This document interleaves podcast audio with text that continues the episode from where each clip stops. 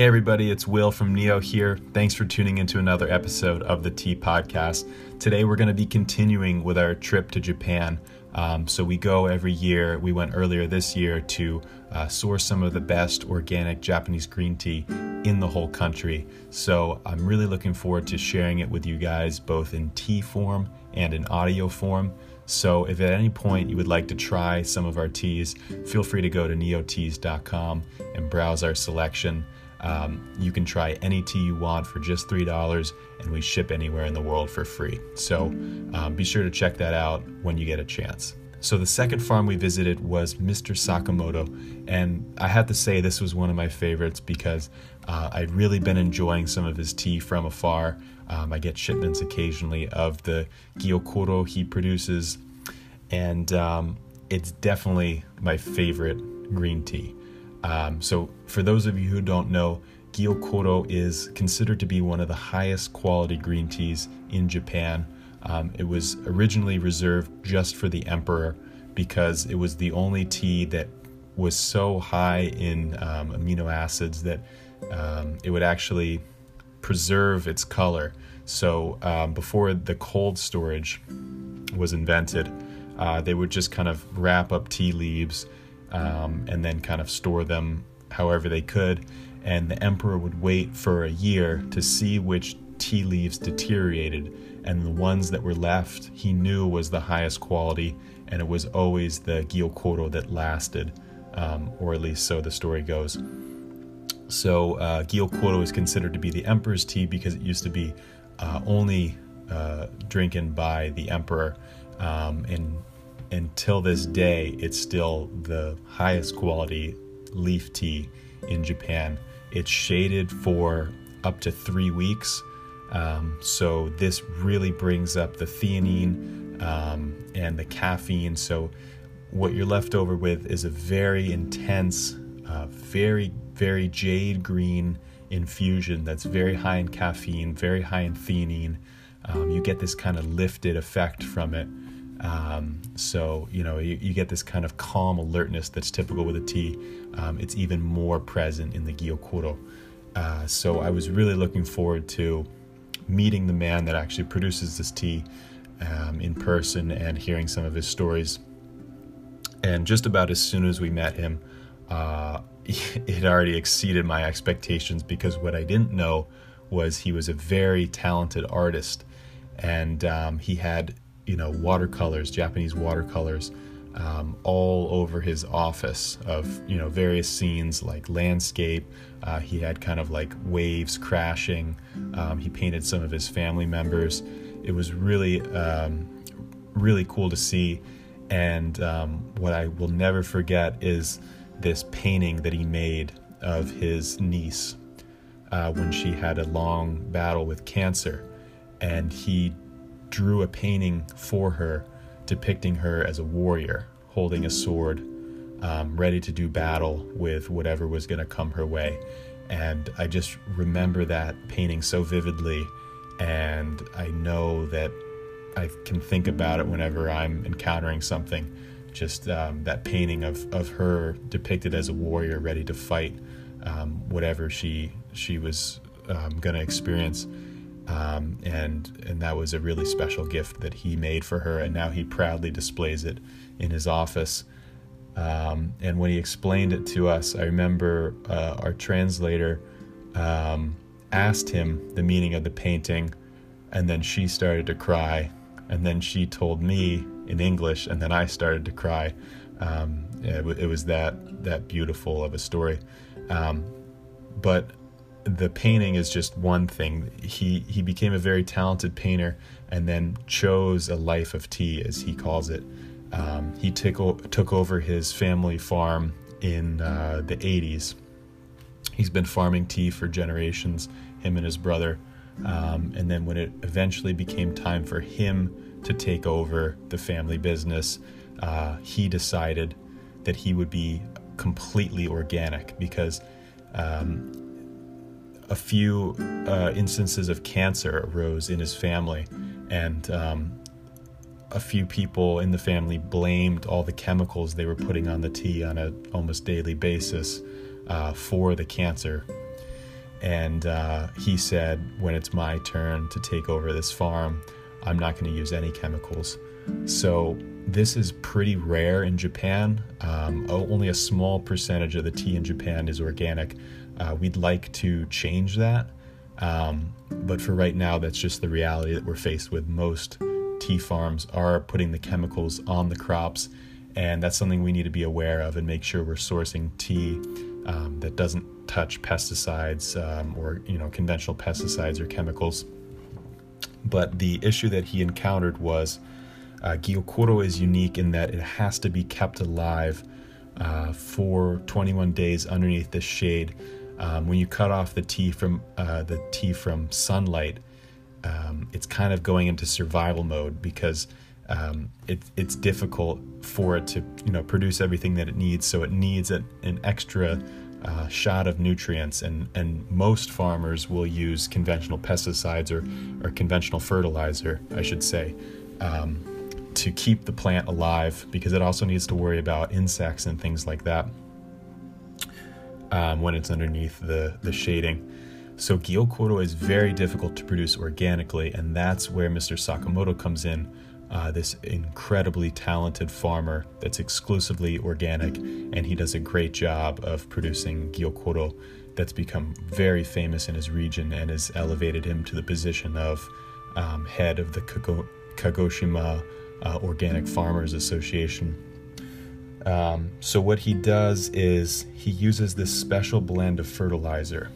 And we sat down with him and he told us that there's so much sedimentary rock in the area um, around him. And what he what he realized one day was sedimentary rock is basically just you know all the nutrients um, left over from plants and animals just kind of settling on the seafloor over millions of years.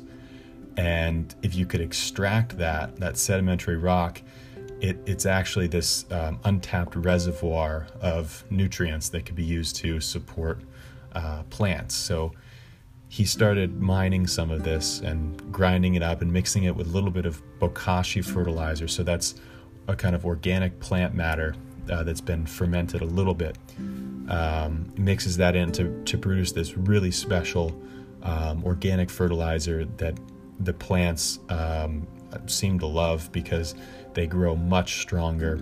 Um, what he'll do every once in a while is he'll take a clipping, he'll clip off a little branch of his tea plants and put it in water, and then he'll take off a branch of another farm that uses conventional farming methods and put that in a glass and after about a week, the plant that's using conventional fertilizer starts to wilt and die, and his still looks like it's you know fresh and as good as new. So um, he gave us this hour presentation, this PowerPoint presentation explaining his method to us and the effects of it. And basically, he said that um, due to this enhanced fertilization technique, the cellular structure of the plants is much denser. So, not only does the plant have more nutrients in it, but it's actually stronger. So it can it can last for these this three week period underneath the shading. That's normally very very intense for a plant, but because he uses this special fertilizer, it's able to survive. Um, so that was really inspiring, um, and I never look at his tea the same way again. It's always made me appreciate it that much more than I did already. Um, so we just had a great time with him learning about the different types um, of you know teas that he has. He has some that are hand picked, hand rolled. Um, he has different cultivars. Um, he has this amazing so uh, Gyokuro is you know made using the finest leaves that have been shaded for three weeks. Um, you know, rolled into very tight needles. It's such a premium tea, but because that tea is so good that even the leftover stems of the tea plant uh, create the best kukicha and karigane I've ever had. So um, that's something that is definitely worth checking out. Although I love the gyokuro, it's very umami rich. Sometimes you're not always in the mood for it because it's so powerful and it's brothy. It's kind of um, super savory uh, tea. And it's also very high in caffeine, so you can't drink it later on in the day. Um, but if you if you want that kind of flavor, but a little bit milder and a little lower in caffeine, I would really recommend the Karigane or the Kukicha that we have. Um, we were able to bring some back, and um, now we can share it with everybody. So um, this is something that he proudly displayed uh, as soon as we we got to him. He had a pitcher of cold brewed Karigane waiting for us, uh, cold brewed Gyokuro waiting for us, and after a quick farm visit, we got to sit down for a little tasting of this, you know, cold brewed kind of in those champagne flutes. Um, with uh, some sakura mochi that he made himself. Uh, and this was really a special moment that we got to share with him. And um, and you know it's it's made this experience even better for me um, because now I can enjoy this tea at home and and think about um, that kind of special day that we all shared together. Um, so we currently have five teas from Sakamoto. Uh, we have the cha meijin, which is made from the saimidori, so that's the most premium cultivar that he offers. Um, you're going to notice a very dark jade green color to this tea. Um, it's very sweet, very umami. Um, and so this is the most premium tea that he offers. Then he has the Sasahime, uh, which is a gyokuro that's a little more complex. It's got a little bit of fruitiness to it. It's got a little bit of roundness to it, and it still has a lot of that umami. And the reason why there is that complexity is because it's actually a blended tea. So it's a blend of a few different cultivars um, Saimidori, and Yabukita. And then the Chamusume is uh, purely the Yabukita cultivar. So this is the most common cultivar in Japan, uh, but it still makes an exceptional Gyokuro.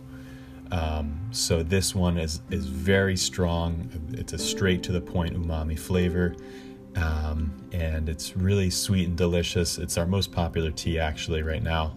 Um, but if you're really looking for a premium gyokuro, I would recommend the Cha Meijin. Um, but most people probably won't be able to tell that much of the difference. So if you're just beginning into Gyokuro, I would recommend the Cha Musume. Um, and if you're looking for something a little bit different, a little more complexity, the Sasahime is a nice, happy medium.